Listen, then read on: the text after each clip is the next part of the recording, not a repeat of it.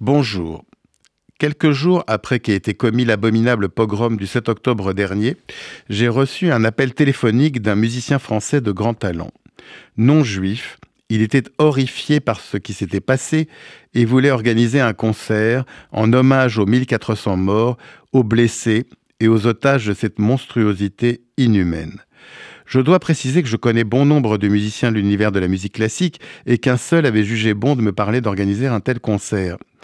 Il y a très nombreux et sans doute majoritaires les musiciens qui ont été horrifiés, mais qui trouvent quand même qu'Israël exagère en cherchant à éradiquer ce mouvement génocidaire qu'est le Hamas et en provoquant donc des victimes collatérales.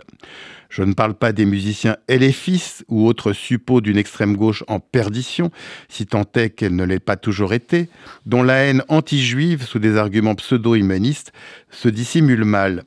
Mais le problème est surtout que même les musiciens de bonne volonté, qui veulent rendre hommage aux victimes, ne savent pas quel mot d'ordre adopter pour organiser un concert, de peur de se retrouver ostracisés ou menacés dans un milieu qui peut être aussi conformiste de penser qu'un autre.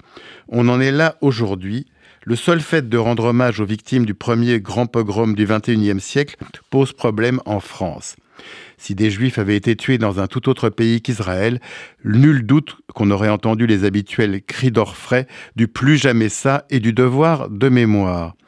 Mais du seul fait que les victimes sont israéliennes ou étrangères vivant ou résidant en Israël, les digues morales sautent et il est impossible de leur rendre hommage sans que cela puisse paraître suspect aux yeux des belles âmes humanistes. Puisqu'il s'agit de musique classique, il paraît loin le temps où un Leonard Bernstein, un Isaac Stern, un Arthur Rubinstein usaient de leur immense notoriété pour exprimer leur amour d'Israël. Espérons toutefois qu'un tel événement musical pourra être organisé, car il reste des hommes et des femmes de bonne volonté qui ne sont pas gangrénés par la haine ou la crainte ou le conformisme de pensée. Quant à moi, j'aurai le plaisir de vous retrouver dimanche prochain pour une nouvelle interview. Bonne journée sur RCJ.